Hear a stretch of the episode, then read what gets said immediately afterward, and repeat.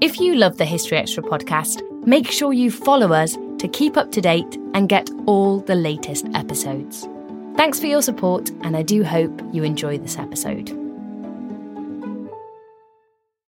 This episode is brought to you by Indeed. We're driven by the search for better, but when it comes to hiring, the best way to search for a candidate isn't to search at all. Don't search, match with Indeed. Use Indeed for scheduling, screening, and messaging so you can connect with candidates faster. And listeners of this show will get a $75 sponsored job credit to get your jobs more visibility at Indeed.com slash History Extra. Just go to Indeed.com slash History Extra right now and support our show by saying you heard about Indeed on this podcast. Terms and conditions apply. Need to hire? You need Indeed. Hola.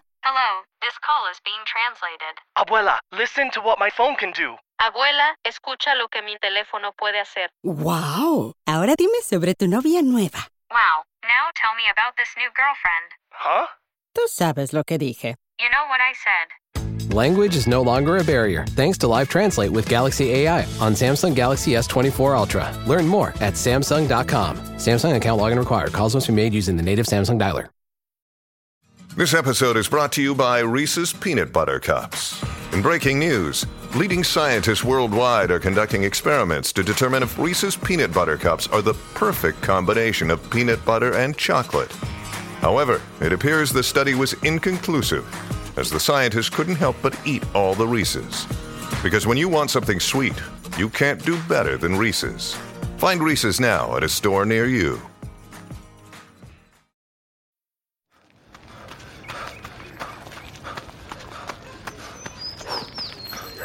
Going for your first ever run around the park. Literally running errands all over town. Running for the finish line and your personal best. If you run, you're a runner. Find the shoes and clothes to run your way at newbalance.com slash running. New Balance. Run your way. Welcome to the History Extra podcast. Fascinating historical conversations from BBC History Magazine and BBC History Revealed.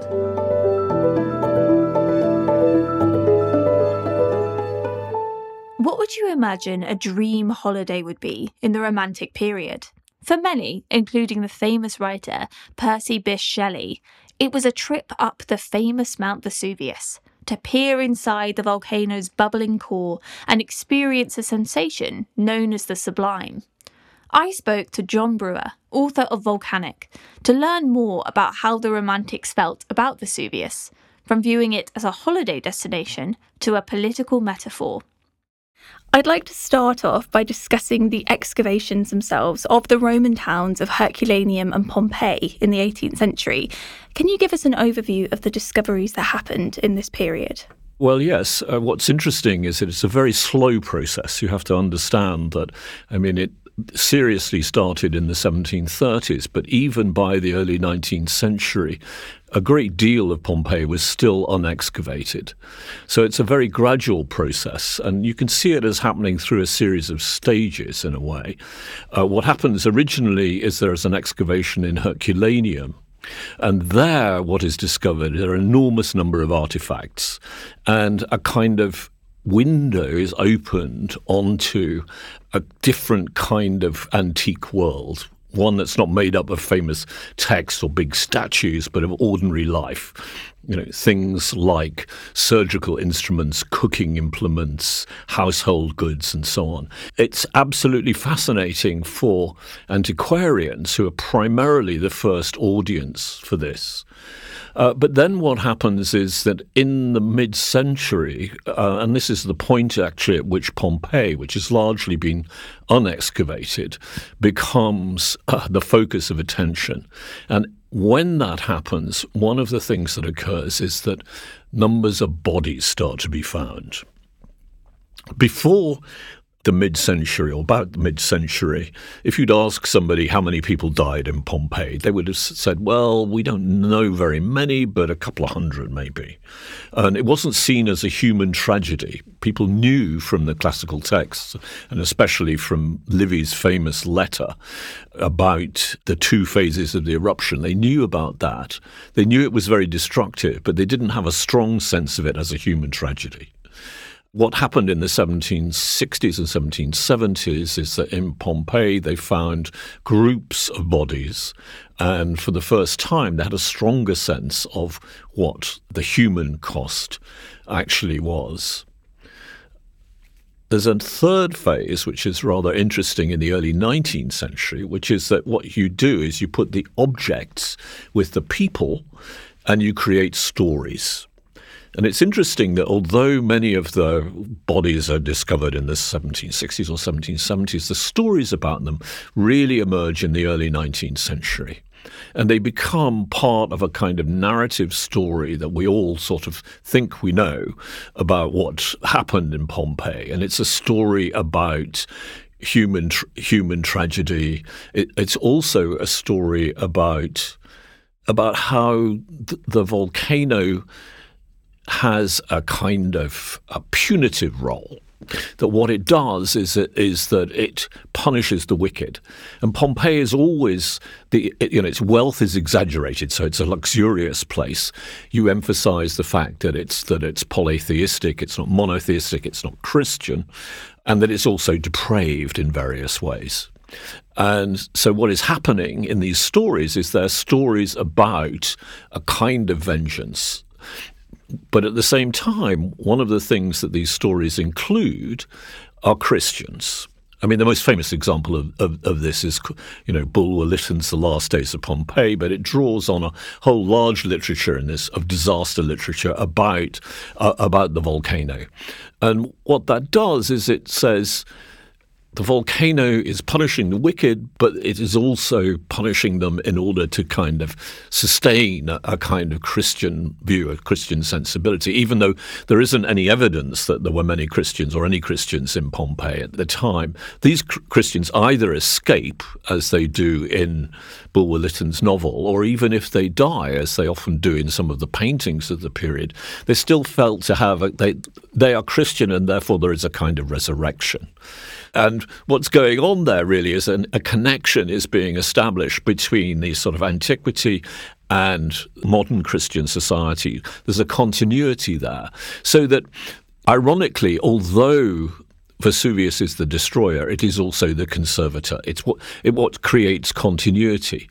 And that's a deliberate contrast with an earlier Enlightenment view of the volcano and a volcanic eruption as being in some way natural, a natural purgative, which creates a better world through revolution.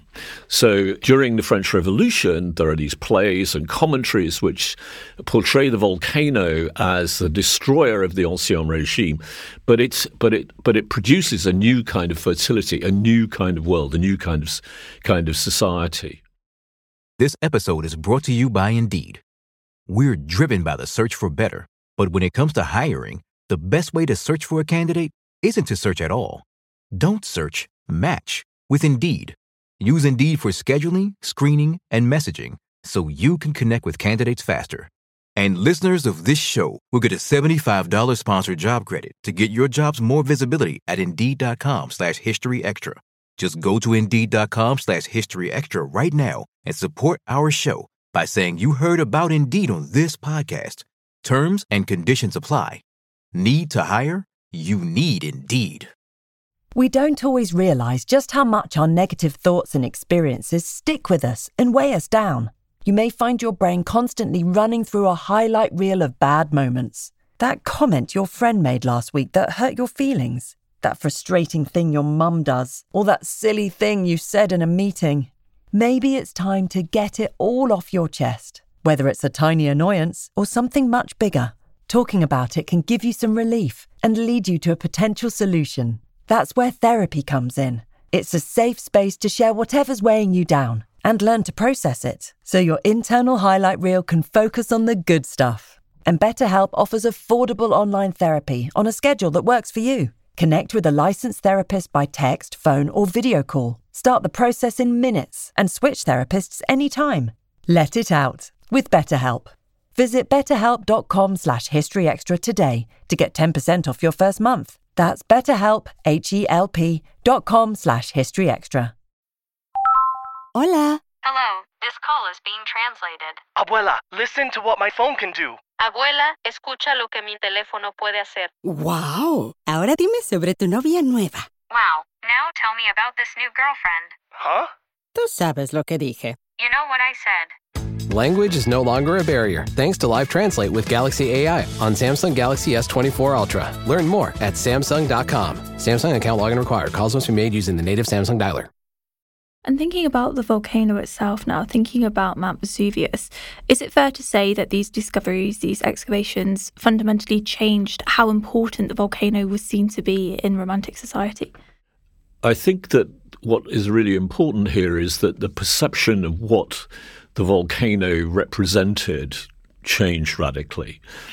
I mean, if you had asked a, a, local in Naples, or even if you had asked an international savant who was interested in in the volcano from a scientific point of view earlier, and you said, "Well, what's its most violent or terrible moment?"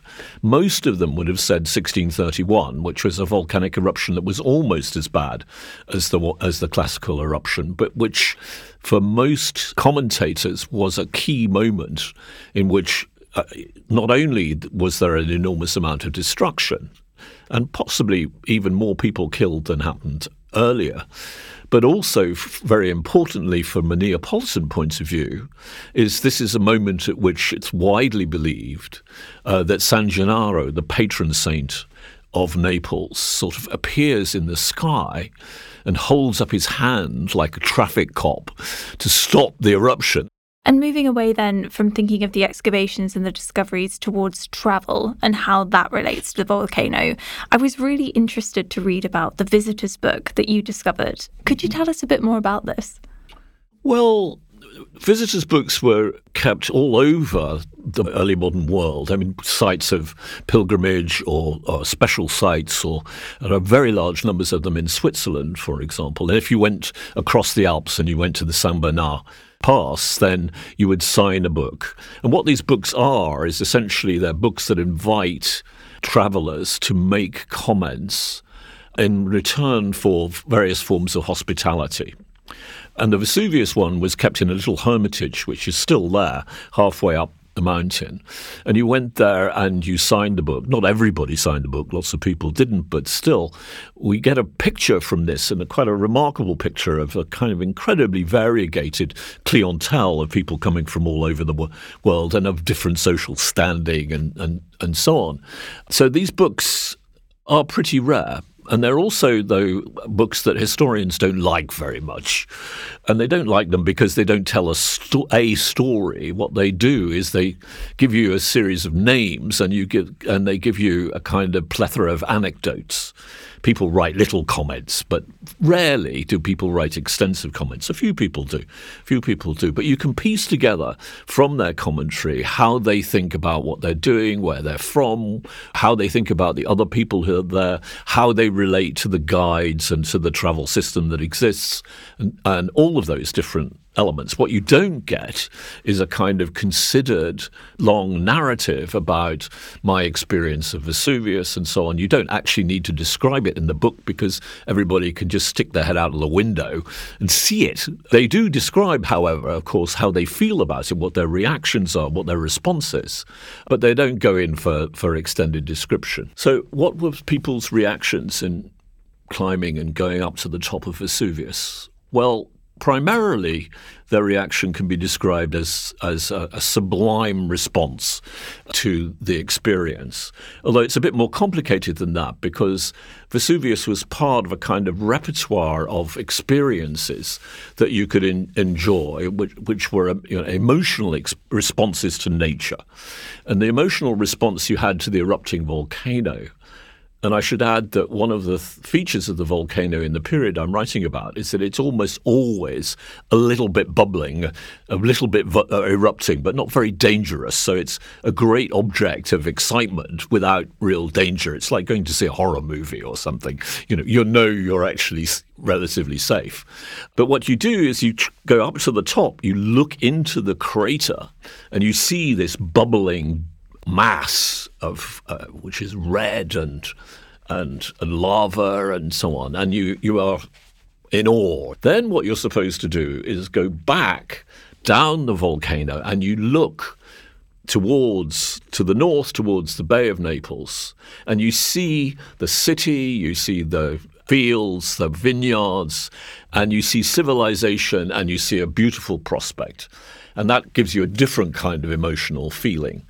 So, in the guidebooks that are written in the period, you, this is more or less a kind of script that you uh, have to have to follow. So, it's a diff- there are different kinds of emotion, emotions involved.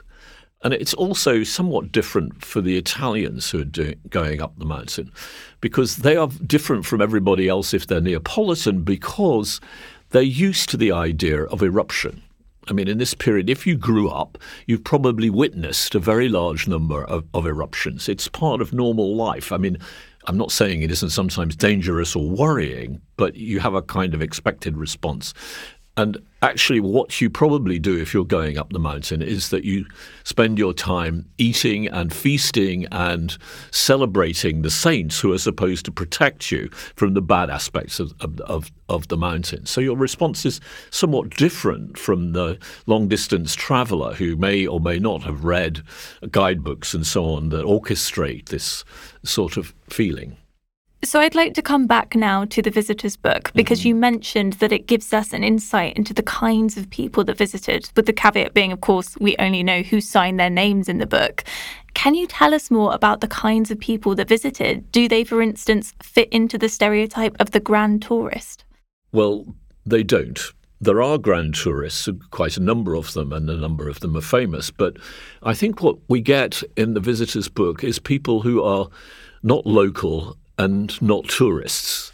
There's a sort of category of person who is in Naples for other kinds of reasons and who ends up going to visit the volcano. So, the classic example of this would be the Swiss mercenaries who are in Naples because they, the regiments are hired by the Neapolitan monarch to actually provide a kind of domestic police force. And they're an off, the, the officers of, the, of the, those regiments spend a lot of time on the mountains. They love mountains. They're Swiss, and they have drinking clubs and, and so on. But they're not there as tourists. They're, well, imagine you know you're a you're a publisher, and this week you're in Frankfurt, right? You go to Frankfurt because it's part of your job.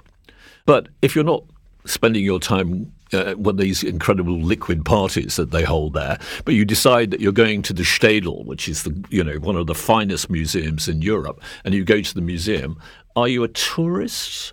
What are you exactly? You're this different kind of person. So there are all sorts of groups of people on Vesuvius: soldiers, sailors, diplomats, local business people, travelers, and so on. I was really surprised to read that so many women and children went. Could you tell us a bit more about their experiences? There are many, many family parties, and both women and children tend, on the whole, to go in these family family parties. The the kids are thought of as not really sufficiently mature to be able to understand the sensation of the sublime. Their, their reactions are likely to be either more irreverent, as a wonderful anecdote in the book of four French boys pissing into the crater, uh, which doesn't show much kind of aesthetic appreciation, or all of the or of them being very frightened. And this sort of intermediate position in which you have a thrill, but you know that you're safe, is is harder f- for them.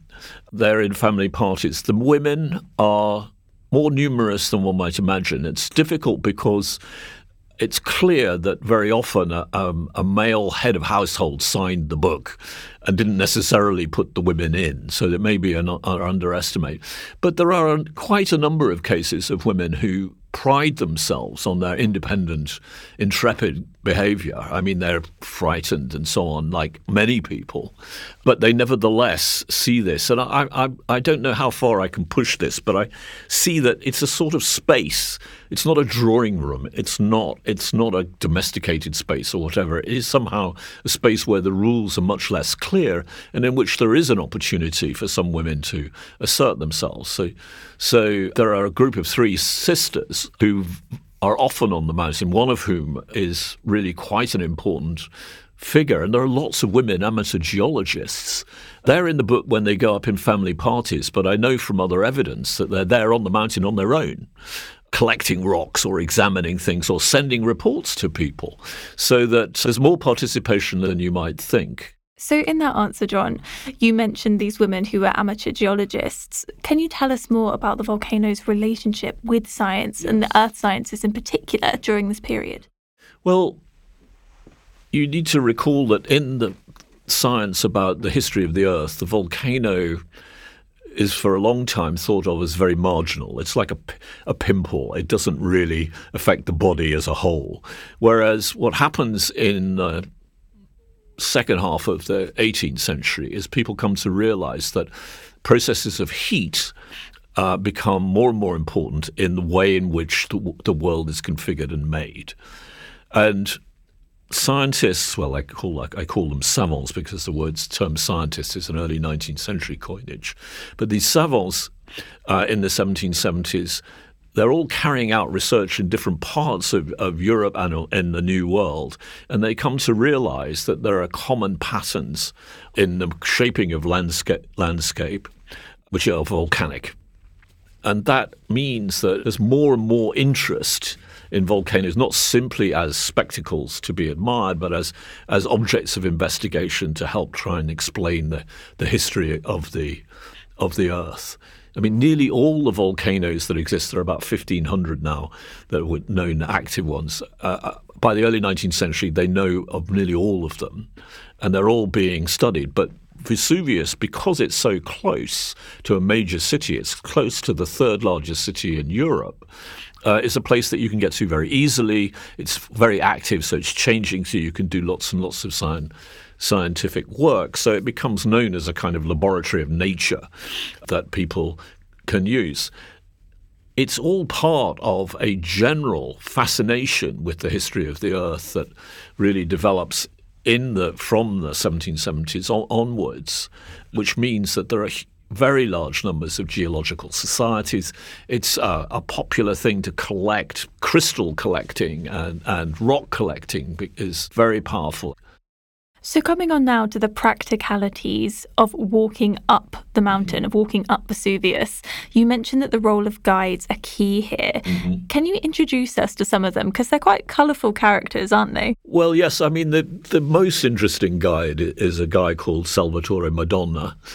And he is somebody who, in the early 19th century, he comes from a family of guides, but he comes to dominate the guides' trade, and he does it by setting by acting as a kind of intermediary.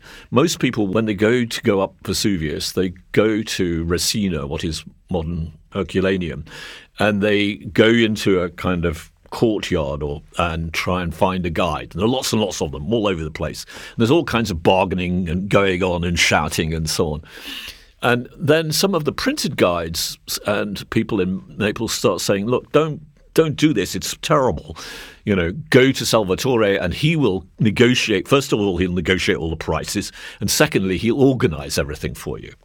So he has a, a whole kind of extended operation. I mean, his daughter runs the the rock shop, so that you know when you come down, you can buy souvenirs of the of, from the volcano. His sons sell wine, which they have in bottles halfway up the the volcano, and he negotiates with people who will then take you probably on a, an ass or a donkey up to near to the point where the hermitage is, where the book is. And sometimes you can even get beyond that. But once you get to the cone, you have to climb this yourself. And you can do this in several ways. You can just do it on your own, which is very, very strenuous. Or you can be dragged up by a group of guides. One guide puts a strap around you and sort of pulls you up from the front, and another one sort of pushes your bum from behind and gets you up there. Or you can go on a thing called a portantina, which is a kind of um, sedan chair, but it's open, and you can be carried up.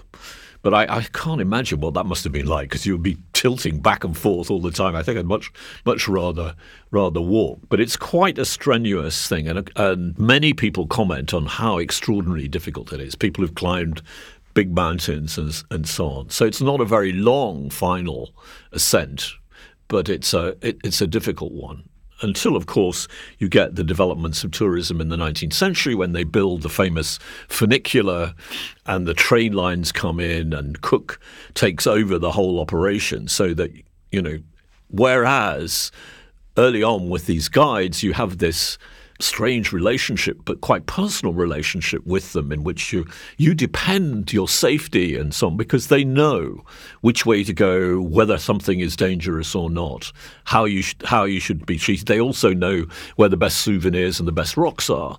They can do all of that. That, but once the tourists system takes over, it removes these people. You get on the train, you go on the train, or you go on the road, which Thomas Cook and Company actually own. So if you if you do use the road and you're an ordinary traveller, you have to pay unless you're a, a, a customer of Cook. Then you get to the bottom of the cone, and there is a a restaurant with English waiters and, God forbid, English food. And you can have buy a postcard, which is then franked there, so you can show that you've actually been there. Then you get in the funicular, which takes you up to the top. And then when you get to the top, you've got 100 yards or so to go before you're at the cone. So the whole experience becomes different and is sort of marketed as comfortable. Whereas nobody is marketing this romantic experience earlier in the 19th century as comfortable. You know, it's like adventure holidays or something. that's what you're in for.